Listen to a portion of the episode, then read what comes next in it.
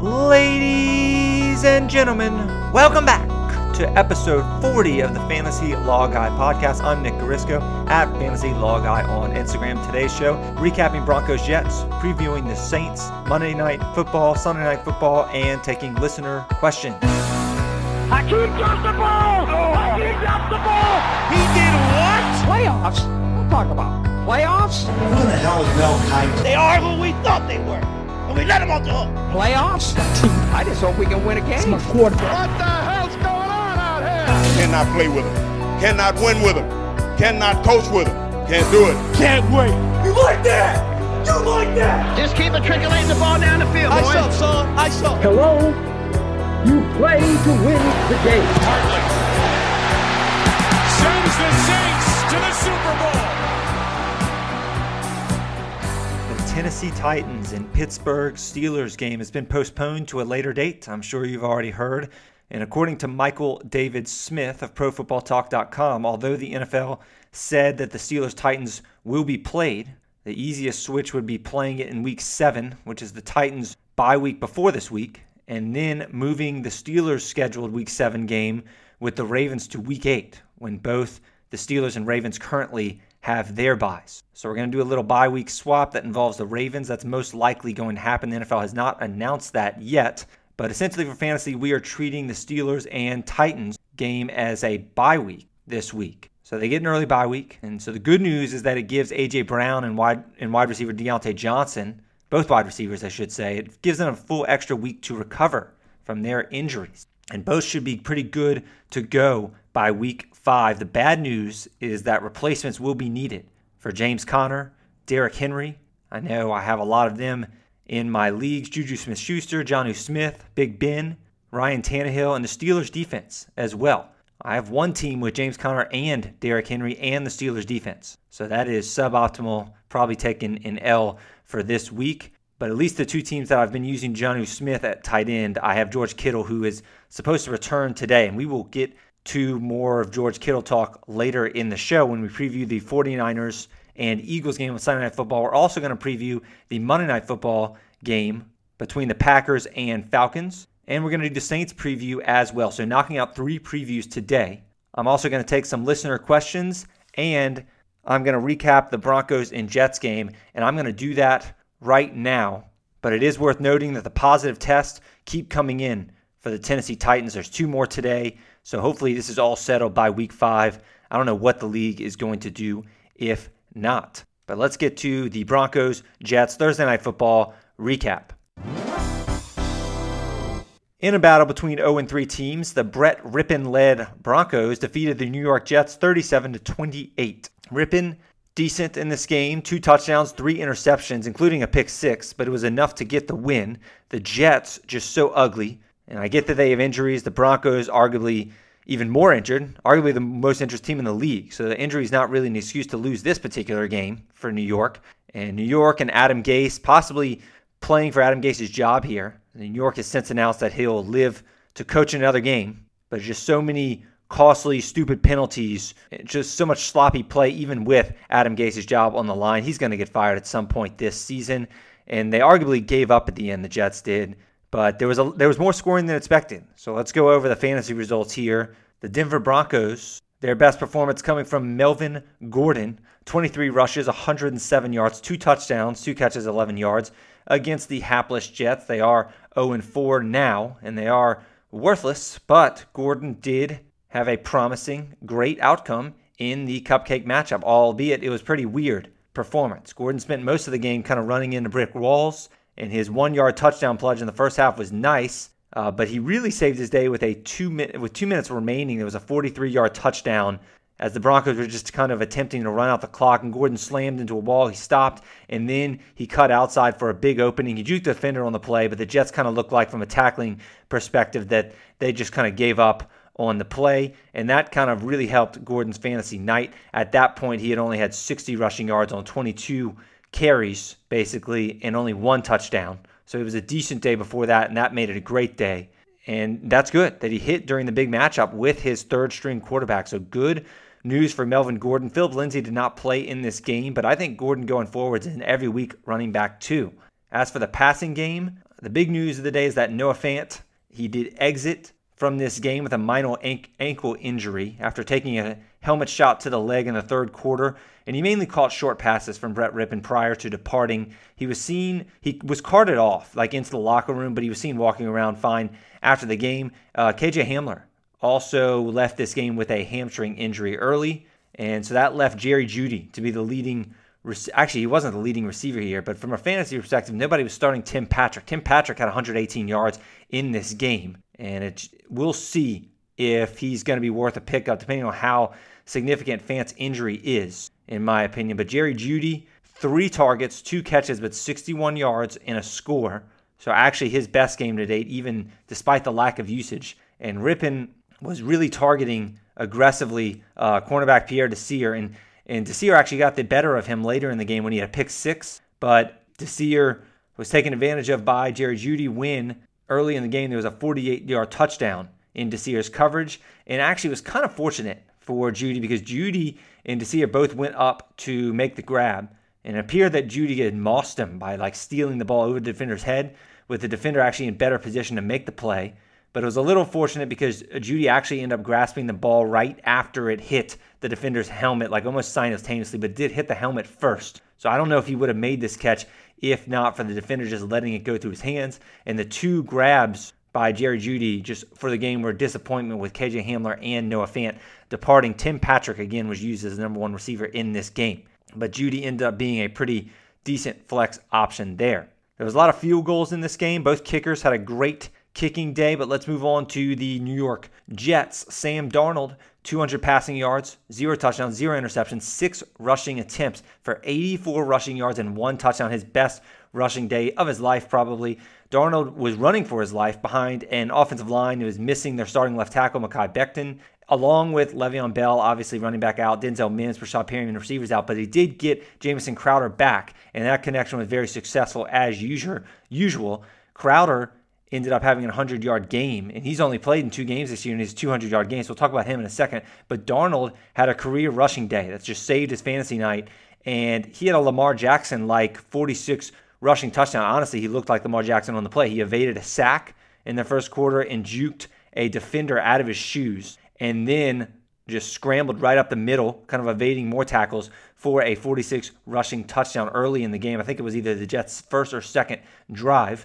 And he also took a hard sack later in the second quarter that briefly caused him to exit the game. But he did return to the next series after Joe Flacco completed a pass, and he played throughout the game, the rest of the game, with a sprained shoulder. So Darnold showed some toughness there, but the Jets are just so bad at football. They are the heavy favorite to get the number 1 overall pick in the draft and potentially land Trevor Lawrence. I don't know what they'll do with Darnold, but we will see.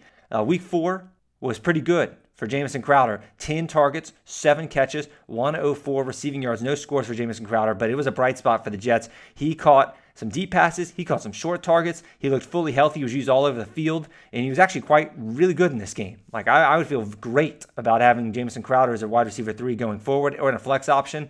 He was the only legitimate pass catcher that was healthy enough to play. And I think with all the injuries to the Jets, Darnold is going to continue to lock on to Jamison Crowder, so good stuff there. Chris Herndon, the Jets running game with Frank Gore and Kalen LeBellage ended up being pretty useless as expected. And that's pretty much it. So that covers that Thursday night football game right there. Okay, so we're going to take some listener questions now. All right, I'm going to take 3 or 4 listener questions like I tend to do on Friday. And I'm going to preview 3 games for Sunday. So let's take on some listener questions. This first one is from Logan from New Orleans. And Logan asks, I have David Johnson. Somebody offered me Miles Sanders and CeeDee Lamb for him. I should accept this, right? ? And also, when I do accept, should I cut Zach Moss or Miles Gaskin? So Logan, yes, I do think you should accept this trade, although I do think the Texans in general are a nice buy-low team after facing Baltimore and Pittsburgh in the last 2 weeks. Their schedule definitely opens up. In the next coming week, the Texans have Minnesota Vikings, obviously, this week. That's an easy matchup. The Jaguars next week, then the Titans, then the Packers, then a bye, and then they have the Jags and the Cleveland Browns. I mean, yeah, that is a very soft schedule going forward. So Deshaun Watson, Will Fuller, DJ, all pretty good buy lows. So normally I would say no to this, But I think Miles Sanders being that workhorse that he is in Philadelphia and being just more talented than David Johnson right now, I think this is definitely a trade that you want to accept. Now, I think that your opponent is just trying to do that. They're trying to buy DJ Lowe, and I think they're also probably scared of the Eagles' offensive implosion with not Miles Sanders' fault, but everything around him is just going to garbage there. And I think with the workhorse load that Sanders is getting, regardless, even if the Texans pick up, this is probably a wash between DJ and Sanders. I view them pretty evenly. I know a lot of experts will probably have a slight, or they'll strongly favor Sanders in this. I view Sanders as pretty even going forward with David Johnson, and I'll admit I'm higher than on DJ than most are. But let's say that the running back swap is mostly even, even if Sanders has a very, very slight advantage.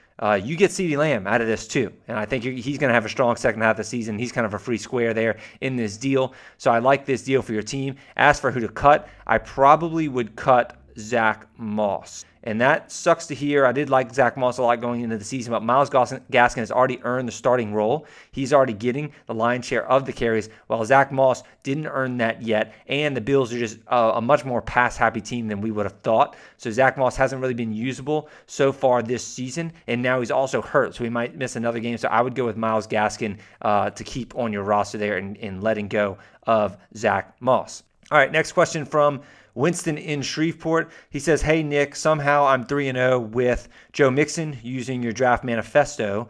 I got two offers for Mixon this week, and I want to pull the trigger. Would you rather James Robinson or Kenyon Drake? I also think I can get your boy James Conner too, but I would have to propose that one myself. Let me know."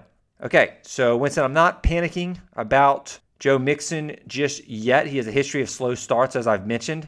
I would be panicking for sure if they weren't giving him the volume, but the Bengals definitely want Mixon to be successful. They're definitely giving him the rushing attempts. I wish they used him in the passing game more, but they're not. But I definitely think that he'll kick it into gear sooner than later probably, but how much is that gear really going to be? Is it going to be like a top 10 running back for sure every week like it was in the final 8 games of last season? I don't know about all that. In fact, I'm leaning towards probably doing these deals, all three. Honestly, like I think I would prefer James Robinson, Kenyon Drake, or James Conner on my team right now than Joe Mixon and going forward. Mixon does have Jacksonville this week, so it's a hard sell right now, and it's, you know, it could make me look like a fool. But the other guys, James Robinson, Kenyon Drake, have nice matchups too. Kenyon Drake going up against Carolina, that could be a cure-all there, and James Robinson going against the Bengals. And if you are 3-0, James Conner, you know, you can swallow James Conner's bye this week. In the early buy, that'll be nice actually. So I don't think I'd sell Mixon for less value than those three guys, but I'd take the options that you gave over Mixon, honestly. I do believe in a Mixon rebound, and it sucks to hear me say that I'm starting James Robinson over Joe Mixon like on a pretty usual week-to-week basis until Mixon improves, and Mixon was like a first, second-round pick, and James Robinson was obviously a free agent. It sucks, but fantasy football changes. You got to stay with the times here, and right now James Robinson is a total stud, and Mixon hasn't done anything so far to lead us to believe that he is an RB1. So I do buy Mixon will bounce back at some point, but I don't know how high this bounce back is going to be. Right? So I'm okay with either of these deals, even proposing for Conner, although I think that's probably the riskiest out of the three deals.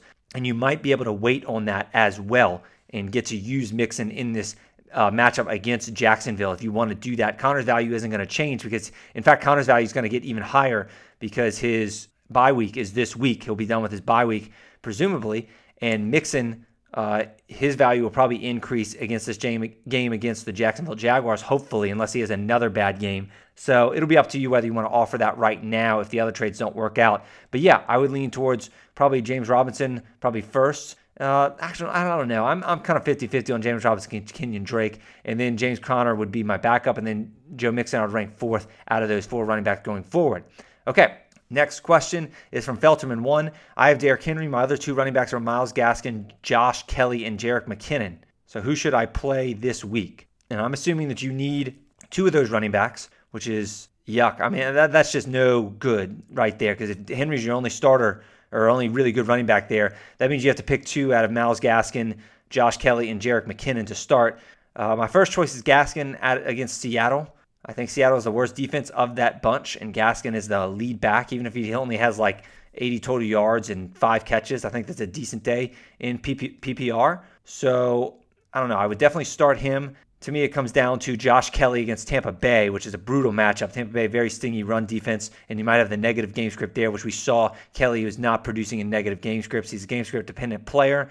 And you also have Jerick McKinnon. I don't really love Jerick McKinnon this week either. I know he kind of beat up on the Giants last week, but this Eagles run defense is a lot better, and he's in a full timeshare with Jeff Wilson. So I probably lean towards McKinnon here, but I'm not feeling good about this. My confidence level between those three, among those three backs this week, is pretty low, as is the confidence level of my answer there. Last question from Ben H. from Lacombe, Louisiana. He says, bye weeks forcing me to cut Deshaun Jackson, Zach Moss, J.K. Dobbins, or the Steelers' D to add a defense. Who should I cut? And which free agent defense do you like this week? I'd probably hold on to the Steelers' defense, honestly, even though you're going to have 2 defenses on your roster. I think after the Steelers' defense, after maybe, I guess, the Colts, maybe the Bucks, maybe the Chargers. I don't know. There's just not a lot of good defenses there, and you know the Steelers is good. So I'd probably hold on to the Steelers. I'd definitely hold on to J.K. Dobbins as well. He could be a league winner if something were to happen to Mark Ingram, and maybe they'll give him more touches as the season progresses, seeing as he's a rookie, even though like right now they have the timeshare.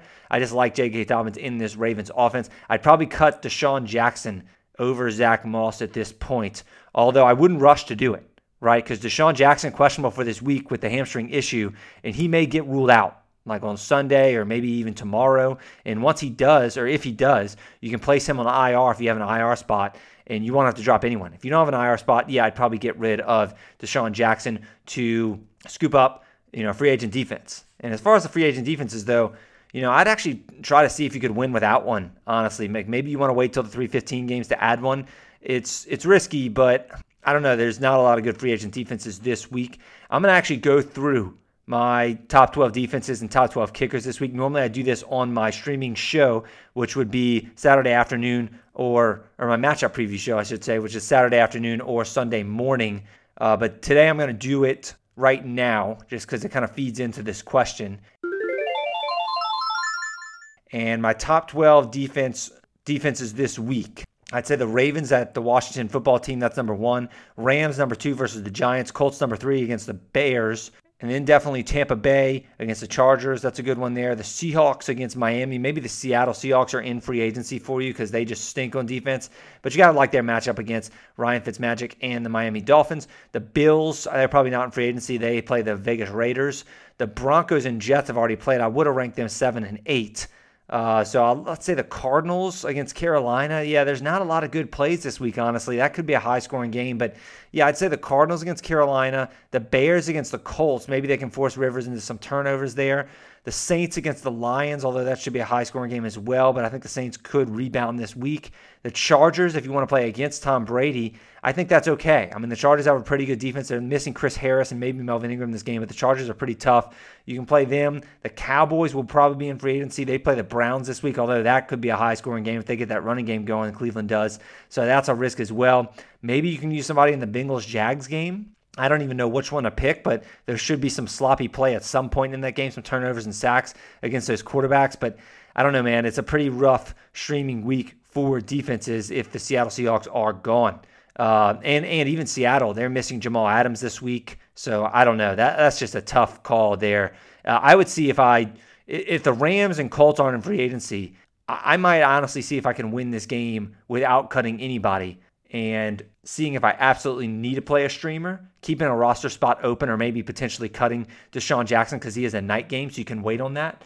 And then seeing if you need it. Like if your game is projected to be close or you're projected to get killed by 50, don't even worry about it. If you're projected to win by 50, don't even worry about it. But if your game is supposed to be close, you can get one of those night defenses, maybe the Eagles defense against the Niners or maybe the Packers and the Falcons defense at night. Or maybe you can get a 315 or a defense that plays in the afternoon slate. So, yeah, I would actually probably hold out for now and not make a move unless one of those top defenses are in free agency. And as far as my kickers go, I'm going to say Justin Tucker, number 1, and he's number 1 like every week. Zane Gonzalez entering my number 2 spot. He's got a tasty matchup against Carolina Panthers. Harrison Butt kicker struggled last week, but he's got the Patriots this week. That's not great, but I think Harrison Butt is an every week play.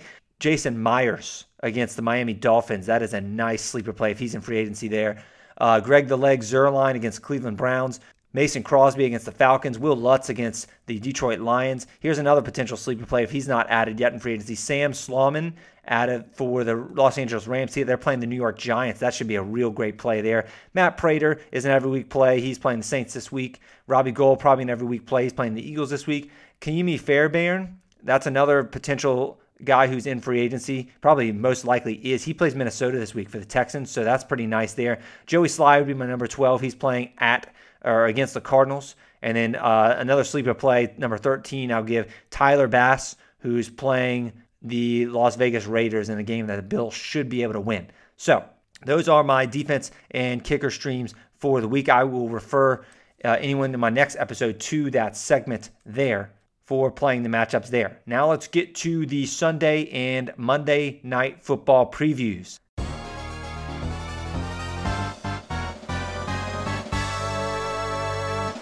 So I like last week's format where I gave a couple of fantasy matchup previews on the Friday show so as to not overload the Saturday afternoon or Sunday morning big matchup show that I do every week, to keep it around an hour, to keep that show around an hour instead of like an hour and a half, because ain't nobody got time for that on the weekend. So as long as my schedule permits, I'm going to give my Sunday Night Football and Monday Night Football fantasy previews on the Friday shows, and I'm also going to do one even better and add a third preview, and that's going to be the Saints preview, seeing as most of you of my listeners are local and most of them are Saints fans. So we're going to start with the Who Dat Nation here. We're going to start with the 1-2 New Orleans Saints. They are traveling to the Detroit Lions to face the 1-2 Lions, and the Saints O-line should be able to handle the Detroit D-line in this game.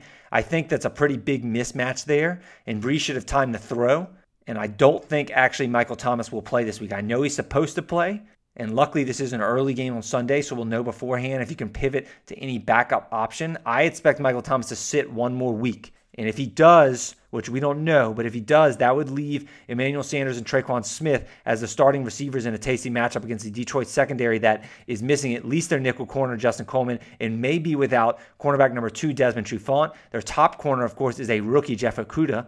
And I like Smith and Sanders as flex options if Michael Thomas doesn't play, but nothing really more than flex options. I think their outlook is made more attractive by not only Thomas's absence if he doesn't play, but also Jared Cook's. Jared Cook likely not to play. I don't think he's been ruled out yet, but I would be very surprised if he does play. I think he will get ruled out for this game. So Traquan Smith, Emmanuel Sanders will likely be Breeze's primary targets in the passing game behind Alvin Kamara, of course. Before I talk about Kamara, just note that if Michael Thomas does play, obviously, that lessens the outlooks for, or the positive outlooks for Emmanuel Sanders and Traquan Smith. I think it would hurt Traquan Smith a lot more than would hurt Emmanuel Sanders. But as long as Thomas doesn't play, I'm okay with using Sanders or Traquan Smith in a pinch. I think I'd prefer Sanders, but you may need them this week because of the 2 bye weeks. So you never really know. All right. Moving on to Alvin Kamara, and he obviously enters a smash spot against the Detroit defense that has been a sieve against the run. I'm also cool with starting. You're definitely starting Alvin Kamara. He's probably the most valuable player in fantasy football. I am also cool with starting Drew Brees this week in this matchup.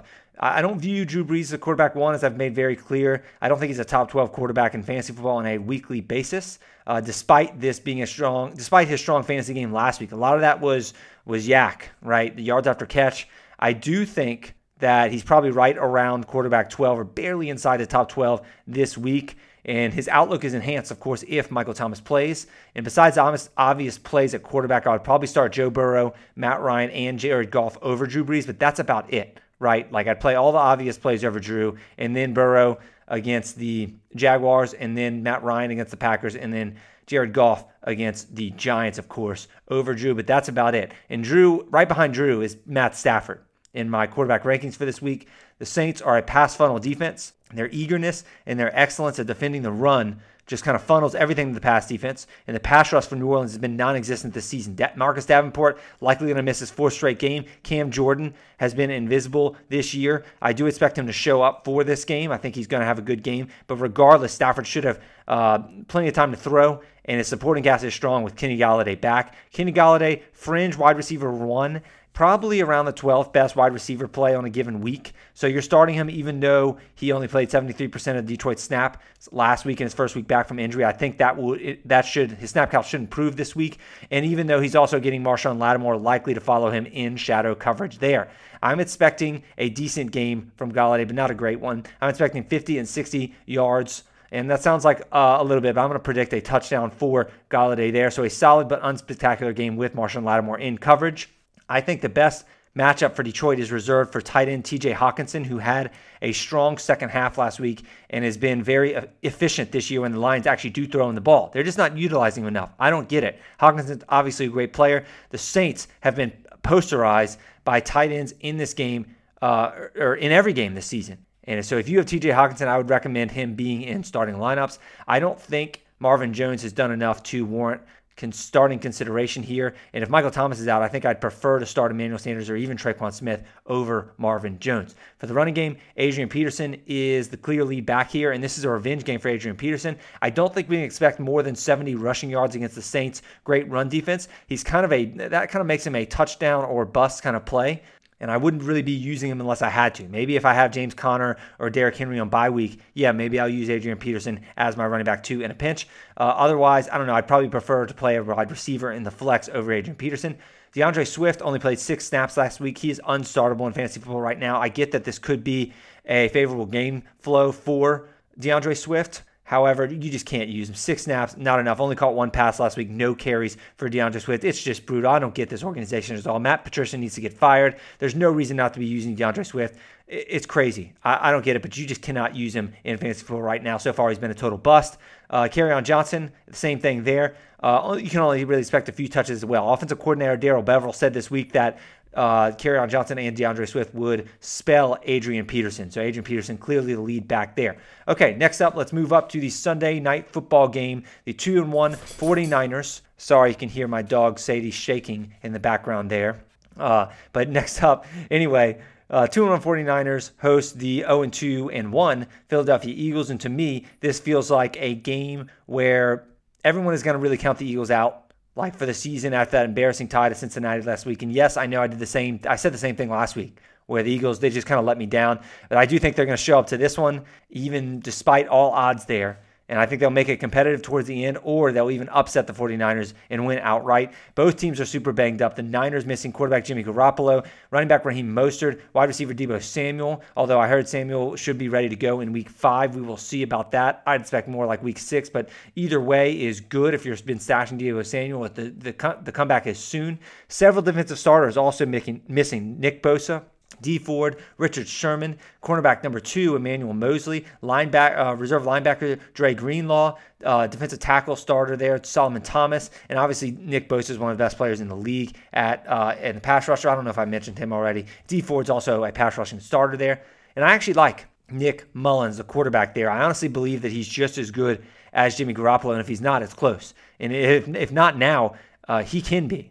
Right, I think he is. I think Nick Mullins has more upside than Jimmy Garoppolo if the team were to commit to him. I wouldn't think that's crazy. But I'm not here to debate who is better. I'm here to talk about fantasy football. But the reason I say all this is because I don't think he'll have an issue getting guys like George Kittle or Brandon Ayuk the ball simply because he's a backup quarterback. There are other backup quarterbacks who would be starting where you wouldn't be able to trust their wide receivers, but Nick Mullins is not one of them. He threw for over 300 yards last week. I know it was a soft spot against the Giants, but he's a super flex option this week against the Eagles, nothing more, even though it is a little bit of a tougher matchup. George Kittle, he is expected to return. This is much anticipated for me. You should be confident firing him back up, and I hope he has a real breakout game. I love George Kittle. So, wide receiver, Brandon Ayuk, he deserves another stream-worthy week as a wide receiver 3 or a flex. He had a good game last week. They manufactured touches for him. And again, Deebo Samuel's out. So all the passes should be funneled to either the running backs in the passing game, Brandon Ayuk, maybe a little bit of Kendrick Bourne, but also George Kittle. So I think Ayuk will see at least 6-7 targets in this game. At running back, Jerick McKinnon looks like he's going to be active following a rib injury in last week's game that left his status a little bit in jeopardy. He'll continue to split work with Jeff Wilson. I think the Niners laid out their blueprint with this two-way running back committee usage last week without Raheem Mostert. McKinnon will see more of the passing down work. Of course, he'll get some carries too on early downs, but Jeff Wilson will be more of the red zone guy. He'll get more red zone opportunities and scoring opportunities, and he'll also be the closer if the Niners are leading in this game. So it's honestly like a 50-50 split as the Niners seek to keep Jerick McKinnon healthy and fresh throughout the season. Recall, he is coming off the 2 years of not playing football after a serious knee injury, and the Eagles' run defense is better than the Giants, so I'm not expecting great performances from either. I think they're more flex plays or maybe desperation running back twos if you have wide receivers in the flex.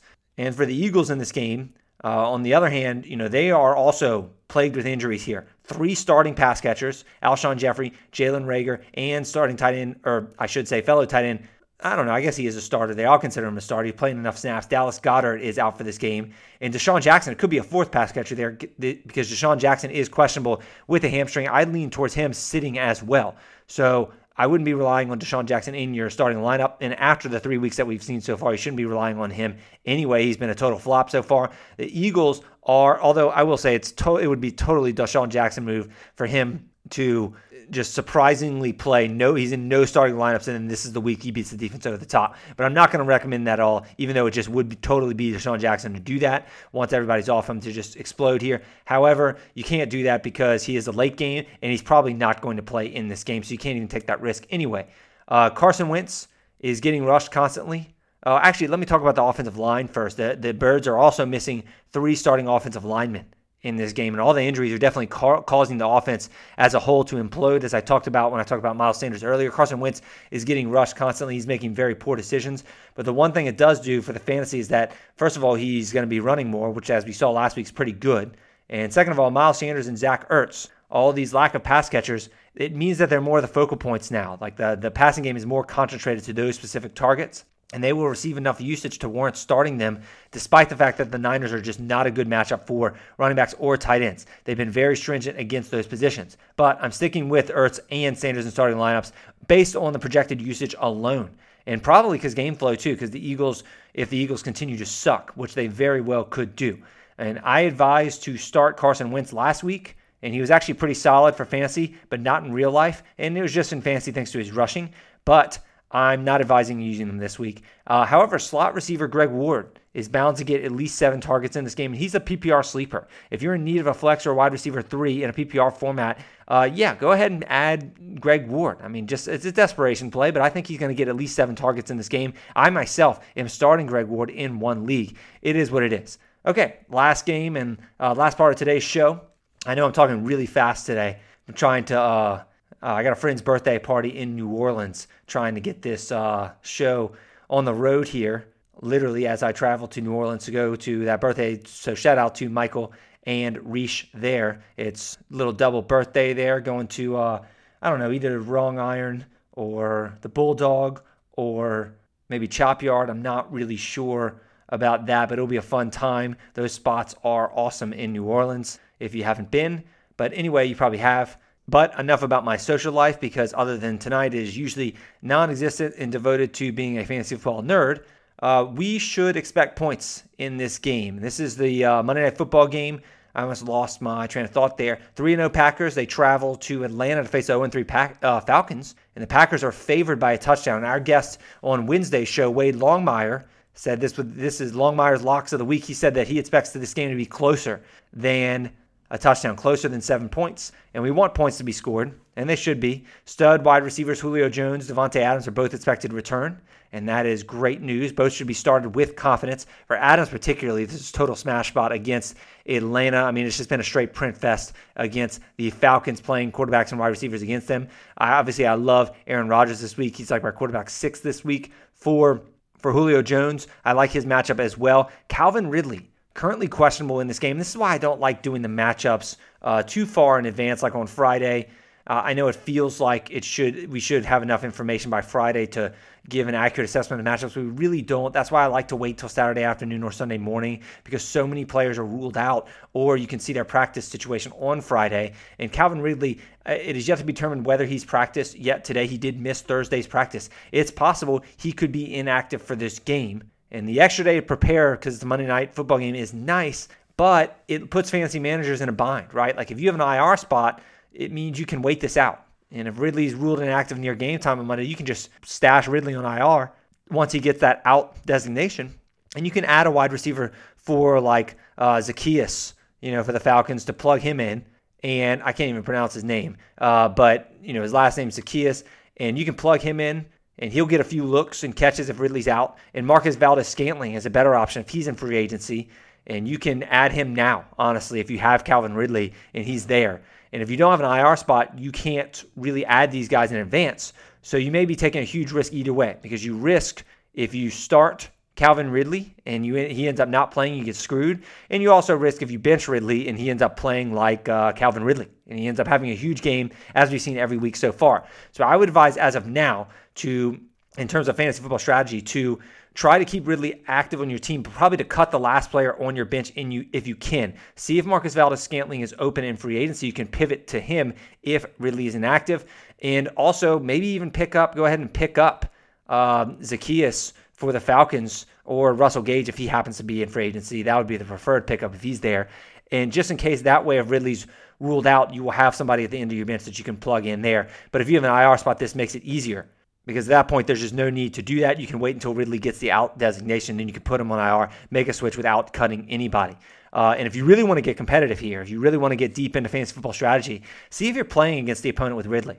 Right? Like, make sure they're not dealing with his exact situation, because if they are, they may be trying to pull a similar strategy. So if you have somebody to cut, let's say at the end of your bench, maybe, I don't know, it doesn't matter who it is. Maybe it's Christian Kirk or something like that. And it's Sunday or Monday and Ridley is ruled doubtful to out. You can actually go steal your opponent's pivot. You can go steal Zacchaeus. You can go steal Russell Gage or Marquez Valdes-Scantling, the best available options in free agency. That way they don't have anyone to switch to when Ridley is ruled out, and you can steal that and kind of, sneakily outplay them from a strategy perspective. I don't know. It really just depends on if you have an extra bench spot on your bench, but you may, because you may have somebody to be able to put on IR if somebody later in the week gets ruled out that's ruled questionable right now. That's just a scenario to think about. If you're really competitive in fantasy football and you want to be that guy, do everything it takes to win, and you can see if you're playing Ridley. But for all we know, Ridley will just end up playing, and none of this will be worth even discussing. Hopefully that is the case. I'm rooting, obviously, for Calvin Ridley to play. He's been great this season, but that's just an interesting fantasy strategy discussion there. I like having those when I can. Assuming they all play, Adams, Julio, Ridley, all 12 top 12 options. They should be in starting lineups. Russell Gage is expected to play following his concussion. He's also in the same situation. He's flexible, but I'd like to see him cleared for the concussion protocol before I'm actually relying on him in my flex or wide receiver 3. And again, this is a late game, so if he's not cleared from the concussion protocol by Sunday when I'm playing other guys, I'd probably end up playing with somebody else over Russell Gage. And it's just a shame. Russell Gage could have a nice game here, especially if Ridley misses, but I just think it's too risky unless, again, you want to make that pivot that we just talked about with Calvin Ridley. That same scenario there, it also exists for Russell Gage. I like Hayden Hurst here, with the 3 starting wide receivers in Atlanta not being at full strength, even if they do all play. And for the Packers, the same can be said for Marquez Valdes-Scantling. We don't know if Devontae Adams is 100%. We do know that Allen Lazard, the Lazard King, is out indefinitely. You don't even know my real name.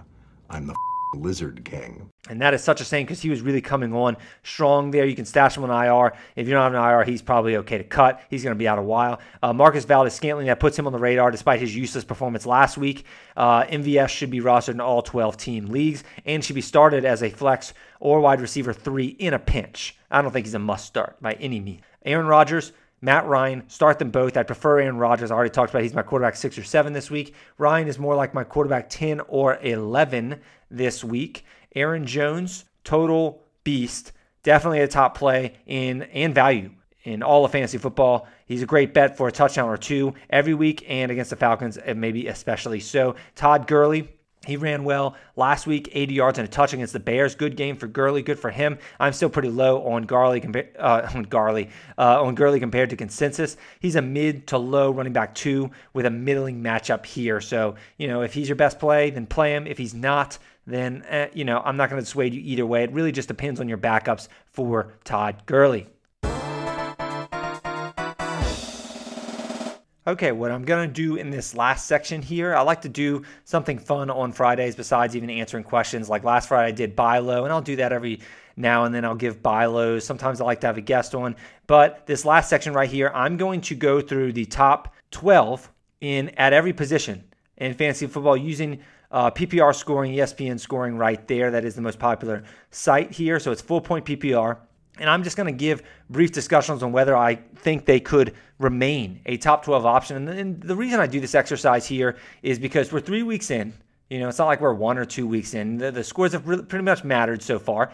And I would say that at this point, we're starting to get a feel for how everything is shaking out in the 2020 season. And so I also like to do this exercise because a lot of people just don't have time to just go look at who the fantasy scorers are, and they may be surprised. There may be some surprises here, and I'll talk about whether I think it's here to stay or whether it's here to go. So let's get to it. Number one quarterback right now is Russell Wilson. Love that. Think he's definitely going to finish as a top three quarterback at least. Josh Allen, he is number two right now. Josh Allen definitely has the top five upside before. I said that before the season. I love that he's having a breakout year. He's the number two quarterback right now, and that is ahead of Patrick Mahomes, who's number three. But we saw what Mahomes could do last week. Mahomes, obviously, a strong bet to finish as a top three fantasy quarterback, and even a strong bet to finish as a top two fantasy quarterback along there with Russell Wilson. You have to assume that Josh Allen at some point will regress just a little bit. Dak Prescott, quarterback four right now. And I definitely think I saw him as a top five quarterback going into the season, and I'm going to stick with that as well. I think he'll finish top five. Kyler Murray, same exact thing there. So four of my top five quarterbacks at least are in the top five going into the four of my top five quarterbacks going into the season are in the top five. The only one who's not is Lamar Jackson, who I had quarterback two behind Mahomes, and he's all the way down at at quarterback 12 right now. However, I don't think it's time to panic for Lamar Jackson. I know he had a bad game, but I am supportive of Lamar Jackson. I think he's going to pick up his fantasy play sooner than later. So moving on to number six, Aaron Rodgers, quarterback six right now. Hey, that's a real surprise, and that's a welcome surprise. I mean, it's great. When Aaron Rodgers is playing good football, it is great for the NFL. It's great for fantasy football, and obviously Devontae Adams, of course, Aaron Jones. So Aaron Rodgers, I'm going to say that he definitely stays top 10 for the rest of the season. I'm not going to go ahead and say top six, but I definitely think that he's here to stay as a top 10 quarterback and will finish as a top 10 quarterback going forward, and will finish that way for the rest of the season. Cam Newton, quarterback seven. I love that surprise as well. The fantasy is much more fun when Cam Newton's dominating, and the NFL is more fun when Cam Newton is thriving. I wish I would have drafted Cam Newton on a team, and Rodgers, of course, but I did not. So Cam Newton, nevertheless, I think he's going to stay a top 10 quarterback. I'm not going to say top seven. He's got the upside. He could be maybe number six here. I think Cam Newton will stay a top 10 quarterback, though. Matt Ryan, I'm going to also say he stays a top 10 quarterback. Right now, he's quarterback eight. I had Matt Ryan as quarterback eight going into the season, so this is exactly what we expected out of Matt Ryan. He's given us everything that we wanted and expected so far this season. Jared Goff was my number one sleeper quarterback this year. His ADP was quarterback 18, I believe, maybe quarterback 17. I said that, one of my bold predictions is I thought Jared Goff was going to finish as a top 12 quarterback this year, and he's the guy that I was kind of trying to pair Jared Goff and maybe Joe Burrow, or maybe who else did I like? Ryan Tannehill. I was trying to kind of compare or draft two of those guys if I missed out on the quarterback position and punted that position totally. So Jared Goff, it's good that he is so far a top 10 quarterback. Right now he's quarterback number 9. I'm not going to say that he's going to finish at quarterback 9. I think he's going to regress or decrease just a little bit. I'll say that he finishes right around top 12, which is good. That's what I wanted. That you got a huge bargain if Jared Goff finishes as top 12, and the same for Joe Burrow, who is another one of my sleeper quarterbacks this year. His quarterback ADP was quarterback 22. He is right now quarterback 10 right now. So great stuff from Joe Burrow. I'm going to say that he does finish as top 12 fantasy quarterback. And it doesn't always have to be pretty. I just think the Bengals are always in a position to throw. He's got a good supporting cast with Joe Mixon, T. Higgins. I mean, A.J. Green's not that great anymore, but Tyler Boyd. I just think that they're just going to keep letting him throw. He's going to have interceptions. He's going to have touchdowns. My bold prediction for the Bengals this year is that Joe Burrow has 30 total touchdowns, and I think we're on pace for that. So yeah, Joe Burrow looks good. And my other sleeper quarterback that I said was Ryan Tannehill. And I was trying to grab one of those three quarterbacks if I punted the position. And Tannehill is not in the top 12, but he is quarterback 13. I just thought I'd mention that. Quarterback 12 right now is quarterback 11 right now is Big Ben Roethlisberger, and that's nice. He was probably ADP, probably around quarterback 14 going into the season. So, yeah, this is right around par. Good stuff from Ben Roethlisberger, not great stuff. He's got a bye this week. And Lamar Jackson, the surprising quarterback 12 right now. That's pretty crazy. So, yeah. And then later let me read some more here. Tom Brady all the way down at quarterback 18. Deshaun Watson, quarterback 19. Yeah, I was lower than them on consensus, so that is good. But Drew Brees, Matt Stafford, I had them as quarterback 10 and 11 respectively. They're all the way down at like quarterbacks, I think it's 20 and 21 maybe. Yeah, so pretty ugly stuff by them. Carson Wentz been a huge bust as well. I think I had him as quarterback 11 or 12 or maybe 10. I forgot. I had those three guys like in a row from quarterbacks like 10 through 12, I think, and they are just... they've just been total bust this season. Yeah, I shouldn't say total bust. Carson Wentz kind of been a total bust. But yeah, let's move on to the running backs here. Okay, running backs. Alvin Kamara, number one in fantasy football.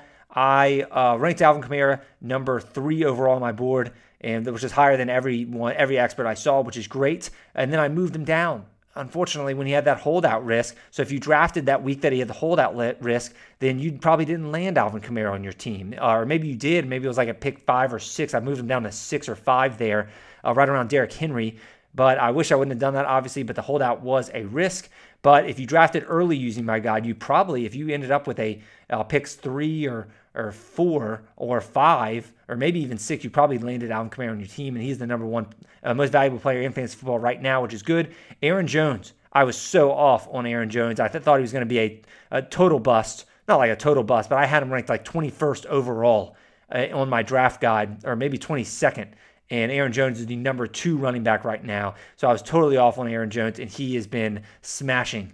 Ezekiel Elliott, number 3 overall running back, and he was number 3 on consensus rankings. I think I finished with him at number 3. So, yeah, that's right on par there. Melvin Gordon. I was super high on Melvin Gordon early in the offseason, but then I faded on that, unfortunately. And Melvin Gordon is actually, I think this includes his last night game, unfortunately. Yeah, I think that includes I don't think he's actually running back 4. My bad for that. But yeah, he's been pretty good though. And if you include this week, he's been an every week running back 2. And I wish I had Melvin Gordon on more teams. I considered Gordon more of a 4th round pick. I was lower than him on consensus. Actually, I was right about where he was on consensus in terms of running back ranking, but lower. I had other positions pushed up ahead of Melvin Gordon. Guys like David Johnson, who is not, and James Conner, who are not in the top 12, thanks to James Conner's first week. Dalvin Cook, I was lower than consistent on Dalvin Cook, but he's had a good season so far, although the main reasons I was off on Dalvin Cook is because of the holdout risk, but also mainly because of the injury risk, so to be determined there. I'm going to say that the 5 running backs that I've mentioned so far, Alvin Kamara, Aaron Jones, Ezekiel Elliott, Melvin Gordon, and Dalvin Cook, do remain as top 12 running backs. James Robinson, he's running back number 6 right now. I think James Robinson here to stay as well. I think he finishes the season as a top 12 running back, though I don't think he's going to finish as a top 6 running back. Austin Eckler, I'm going to say he also finishes as top 12 running back as well, but I don't think he's going to finish as a top 7 running back. But we will see. I think he's going to land more in that 8 to 12 range. Josh Jacobs, I feel the same way about him. Jacobs has had a slew of bad matchups, 2 bad matchups in a row here, and he gets another tough matchup against Buffalo, but tough schedule for Jacobs. I think he's going to finish around 8, running back 12, which is a bargain. If you got Josh Jacobs, that's what you wanted when you drafted him as, I think I had him at RB8 or maybe RB7 overall. And that's what you wanted when you drafted Josh Jacobs, was to be a top 12 running back. And that's what you're getting so far. Although, he had the great game against Carolina, a weak winner in week 1. We need to see more from Josh Jacobs going forward against tougher opponents. Nick Chubb, I think I had him at like RB 14, 15. And that's right now he is RB9. So that's good if you drafted Nick Chubb. I think he's going to stay as a top 12 running back. Chris Carson. He is running back 10 right now. As long as he's healthy, I think he will probably, I don't know. Carson's a little tough. I think he's going to stay right around running back number 12 for the year, so I think he'll drop off a little bit. Christian McCaffrey, he got hurt. Of course, he would have been a top 12 running back. He was playing like it. Derrick Henry is running back 11 right now, and he's had a little bit of a slow start. He's got the bye week this week, unfortunately. He didn't score in the first 2 games. He's not getting the receptions. But Derrick Henry, overall, he had the big week last week. And I think Derrick Henry, you can't be upset if you drafted Derrick Henry at this point. I think it's about like what we expected when you picked him, you know, 6th overall or whatever it was. He's been great or even very good, but I wouldn't say he's been, you know, he's not been a league winner or excellent or anything like that. But I think we'll see more out of him as the season progresses. He always finishes strongly. Clyde Edwards-Helaire, same thing. You drafted him right around Derrick Henry, and he is RB 11 or 12 right now. But I think he's going to definitely finish as a top 12 RB. His arrow is pointing straight upwards, so you should be very happy if you drafted Clyde Edwards-Helaire. After him, I think RB 12 or 13 is Kareem Hunt. Hey, I was totally off on Kareem Hunt. Totally whiffed on him. I have Kareem Hunt nowhere. I never really considered drafting Kareem Hunt. I thought this was going to be the Nick Chubb show, and it is the both show. So James Conner after them, RB 13. Hey, that's not that bad considering what happened in week one. You take your lumps with James Conner, but he's been a workhorse when he's played. And if he finishes RB 13 for the season and you're able to get him in round 3 or round 4 whenever you got him, yeah, that's not that bad. I'll take that. Although, you know, obviously I have higher expectations for James Conner. Jonathan Taylor, another guy I was pretty high on, but just only ended up with one Jonathan Taylor share. So annoying. Obviously, you couldn't predict the Marlon Mack injury, but Jonathan Taylor is definitely going to, he's RB 14 right now. He's definitely going to finish as a top 12 running back. I'm very, very certain of that. So I will move on. The next few running backs, just for common knowledge there. Rex Burkhead, because the big week last week where he Mostert had a great start. Jerick McKinnon, Daryl Henderson, his arrow is pointing directly up. David Johnson, his arrow is also pointing directly up. Miles Gaskin, same thing. So yeah, pretty surprising stuff there. Let's go to wide receiver. Calvin Ridley, the number one wide receiver right now. I was very high on Calvin Ridley. I ranked him as a top maybe top 10 receiver, but probably top 12 wide receiver. I forgot my actual ranking of Calvin Ridley, but I was way higher than expert consensus on Ridley, as most did not see him as a top 12 wide receiver, and I did. So hopefully you were able to use my guide, draft Calvin Ridley.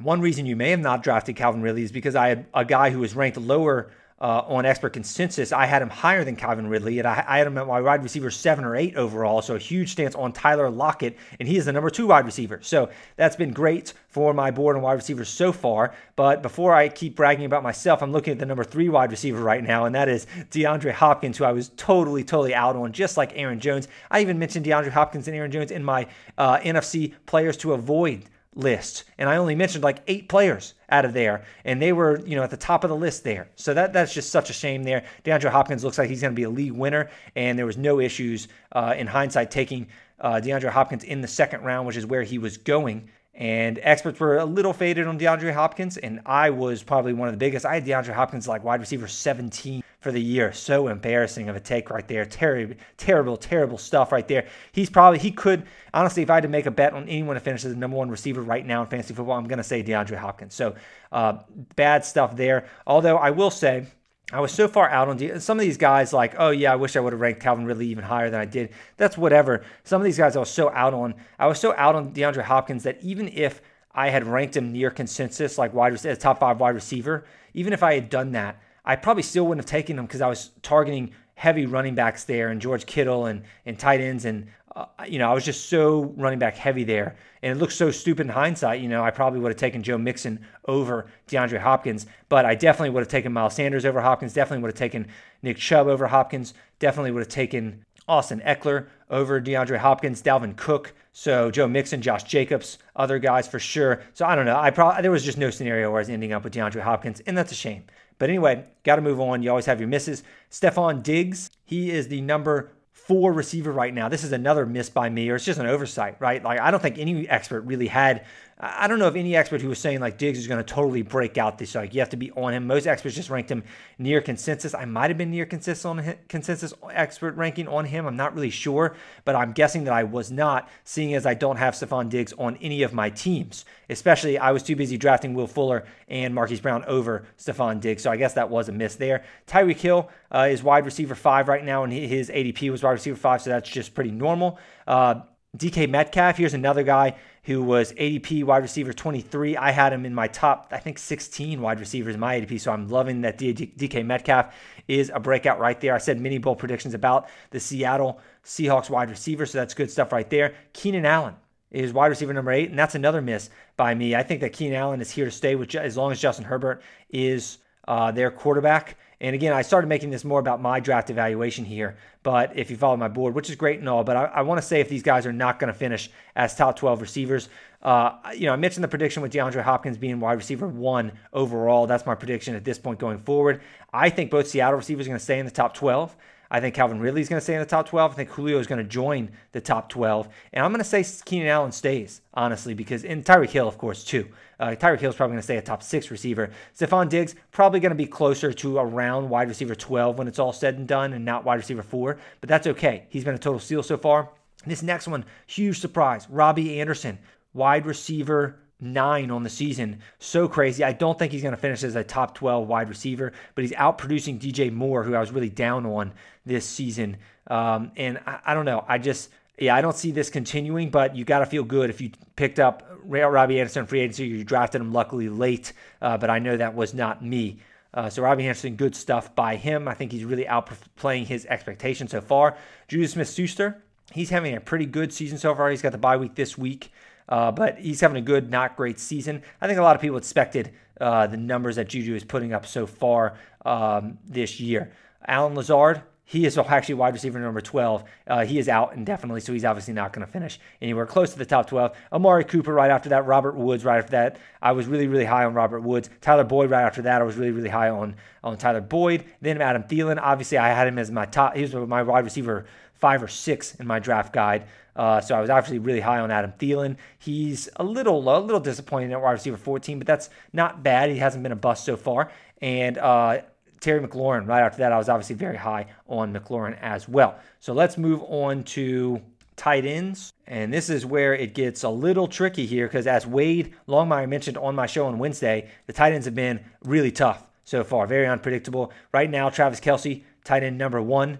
And then, that's predictable, right? I regret ranking George Kittle over Travis Kelce. Maybe that was getting too cute, although I did do it with other positions as well. I did Mahomes over Lamar Jackson, which was controversial. I did Devontae Adams over Michael Thomas, which was controversial, and those two ends up being like the right call so far, at least. We're only 3 weeks in, but ranking Kittle over Kelce ends up being a bad call, it looks like. So, Noah Fant. Or that's with his game. Jonu Smith, number 2. He was my number 1 sleeper tight end, so I will take that all day. Tyler Higbee, tight end number 3.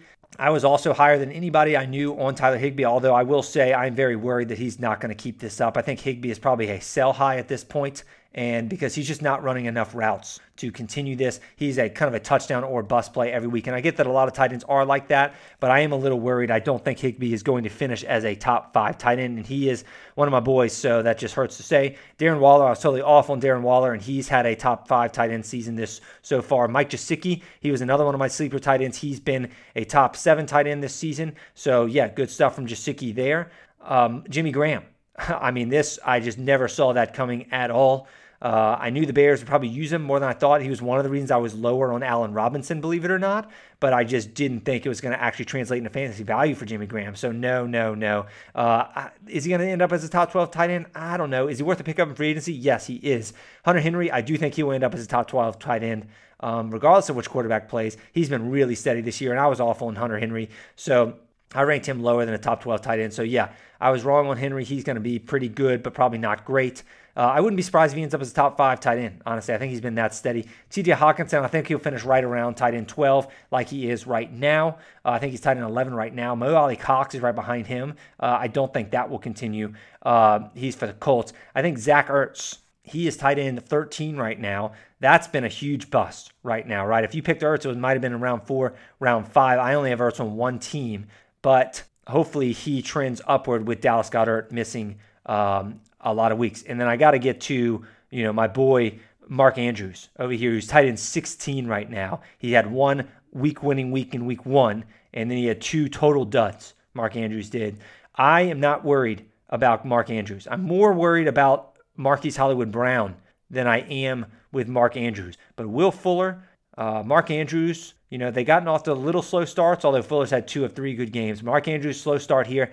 I am confident Mark Andrews will bounce back and be I still think he's going to be a top 6 tight end this year, although, right now it seems a little ambitious, but I'm still believing. I'm still a believer in Mark Andrews. So let's move on to defense. Won't spend a lot of time on defenses just because they're defenses, but just to give you the top 12 so you have a general idea for your knowledge. Colts are number 1. And I did mention that a lot, that the Colts had a really, really soft opening schedule. I mentioned that in my draft guide, that they're a great streaming option to open the season. And they also get Chicago this week, and it doesn't end because they get Chicago this week, then the Browns, and then the Bengals before their bye week. So the Colts, defense number one there, and that probably should stay that way for a bit. They've been much improved and have had a soft schedule. Steelers defense, number two. That's what you drafted them for. Buccaneers defense. I was so high on the Buccaneers defense. I said they were going to finish top 12 in my draft guide.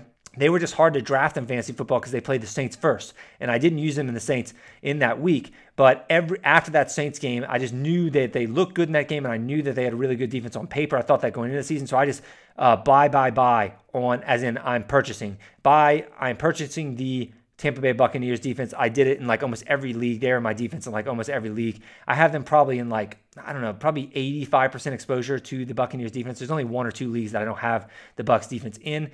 So yeah, I think they'll finish the top 12 defense going forward. Patriots, they're always going to be top 12. It is what it is. If you drafted the Patriots defense high, then yeah, I mean, that's good. You've had two good weeks so far. Ravens defense, same thing. They've had two good weeks so far. They sucked in week three against the Chiefs, but you weren't playing them against the Chiefs anyway. You were picking up another defense for that anyway. So yeah, if you drafted the Ravens high, you had no problem. And in fact, I think most of the defense, if you pick them high, they've been pretty good, except for the Bills. And the Bills were the ones I liked the most, and they've been terrible. And that's been a real shame here. I think they'll have a good week this week against the Raiders, but it's just been a real shame that the Bills have not panned out. Niners, they were also a top 5 defense, and they are number 6 right now. So that is good. Washington football team with a great front 7. They're kind of fading though, and you can't use them against Baltimore. So I don't know if they're going to finish this top 12, especially with Chase Young hurt right now. And Matt Ioannidis, their nose tackle, he is also hurt. Green Bay Packers and the New Orleans Saints. I guess, whatever. I think the Saints will finish as a top 12, but probably not top 6. Cardinals are next, and the Bears and the Chargers. I really like the Chargers a lot, but they just got Melvin Ingram hurt, and they have Chris Harris hurt, two of their better players. But the Chargers, they'll probably finish top 12 if I had to guess. Kickers, lastly, Mason Crosby, number 1. I have him on a couple teams as a free agent. Steven Gostkowski, number 2. Did not see that coming at all. Justin Tucker, number 3. That's what you drafted him for. Randy Bullock, Bengals kicker, number 4. Maybe I should have listed him as a sleeper. He gets the Jaguars this week. So, yeah, maybe if you don't have a good kicker, maybe go pick up Randy Bullock, Joe Burrow's kicker. Yeah, I could see that being pretty good. Rodrigo Blankenship, that's all really because of one big game that he had like 6 field goals in. Younghoe Koo, Falcons kicker, he is out this week, so make sure you replace him if he's been your kicker all along. He was one of my sleeper kickers this year in the draft guide. Brandon McManus, Joey Sly, Sam Ficken, a New York Giant. Actually, he played yesterday, so that doesn't count. Robbie Gould, I should say. Daniel Carson, then Will Lutz, and then Matt Prater, then Harrison butt kicker. So 4 Will Lutz, 4 Matt Prater, 4 Harrison butt kicker. You know, they're all the way down at kickers 13 through 15. So that's kind of been a shame. Zane Gonzalez too. He was kind of highly drafted. But I still think over the long run, they are going to finish as top 12 kickers. So I'm going to stick with them on my teams. Okay, I hope that helped with season-long outlooks and just kind of my opinion, and see how my draft guide did so far through 3 weeks with the top 12 positions. So I hope you enjoyed that. Hope that helped. And I will see you all for my matchup preview. And that will take up all the games except for the Saints game, except for the Sunday Night Football, except for the Monday Night Football game, all the rest of the games. And I will have that for Saturday afternoon, Saturday night, or early Sunday morning. So stay tuned for that. Good luck in week 3. Thank you so much for listening, everyone. Thanks for tuning in. It's been great. And please subscribe. Please give me a 5-star rating if you enjoyed the show. Your support is always appreciated. See ya.